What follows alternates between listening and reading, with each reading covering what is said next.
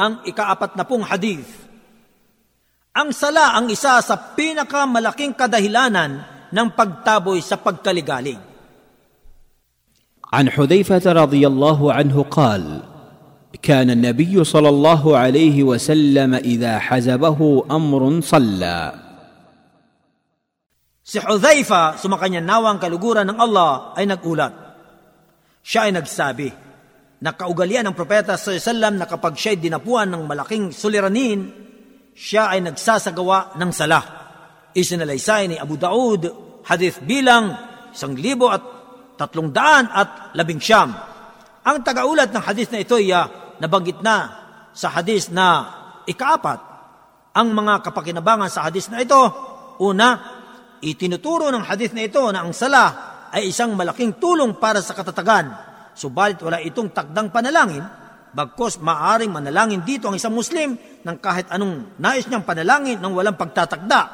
Pinapatunayan ito ng Quran ayon sa sinabi ng Allah, Wasta'inu bis sabri was salah wa innaha lakabiratun illa alal khasiin.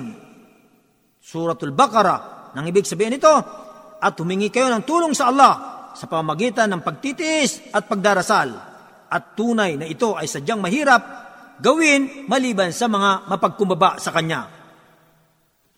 At sinabi pa niya, Ya ayuhalladhina amanu ista'inu bis sabri was salah inna allaha ma'as sabirin. Suratul Baqarah. Nang ibig sabihin, o kayo mga mananampalataya, humingi kayo ng tulong sa Allah sa pamamagitan ng pagtitiis at pagdarasal. Tunay na ang Allah ay lagi nang nasa panig ng mga matiisin. Sa makatuwid, ang pagdarasal ang pinakamahusay na dahilan upang pigilin ang salot, pawiin ang suliranin at itulak ang tukso o kaguluhan.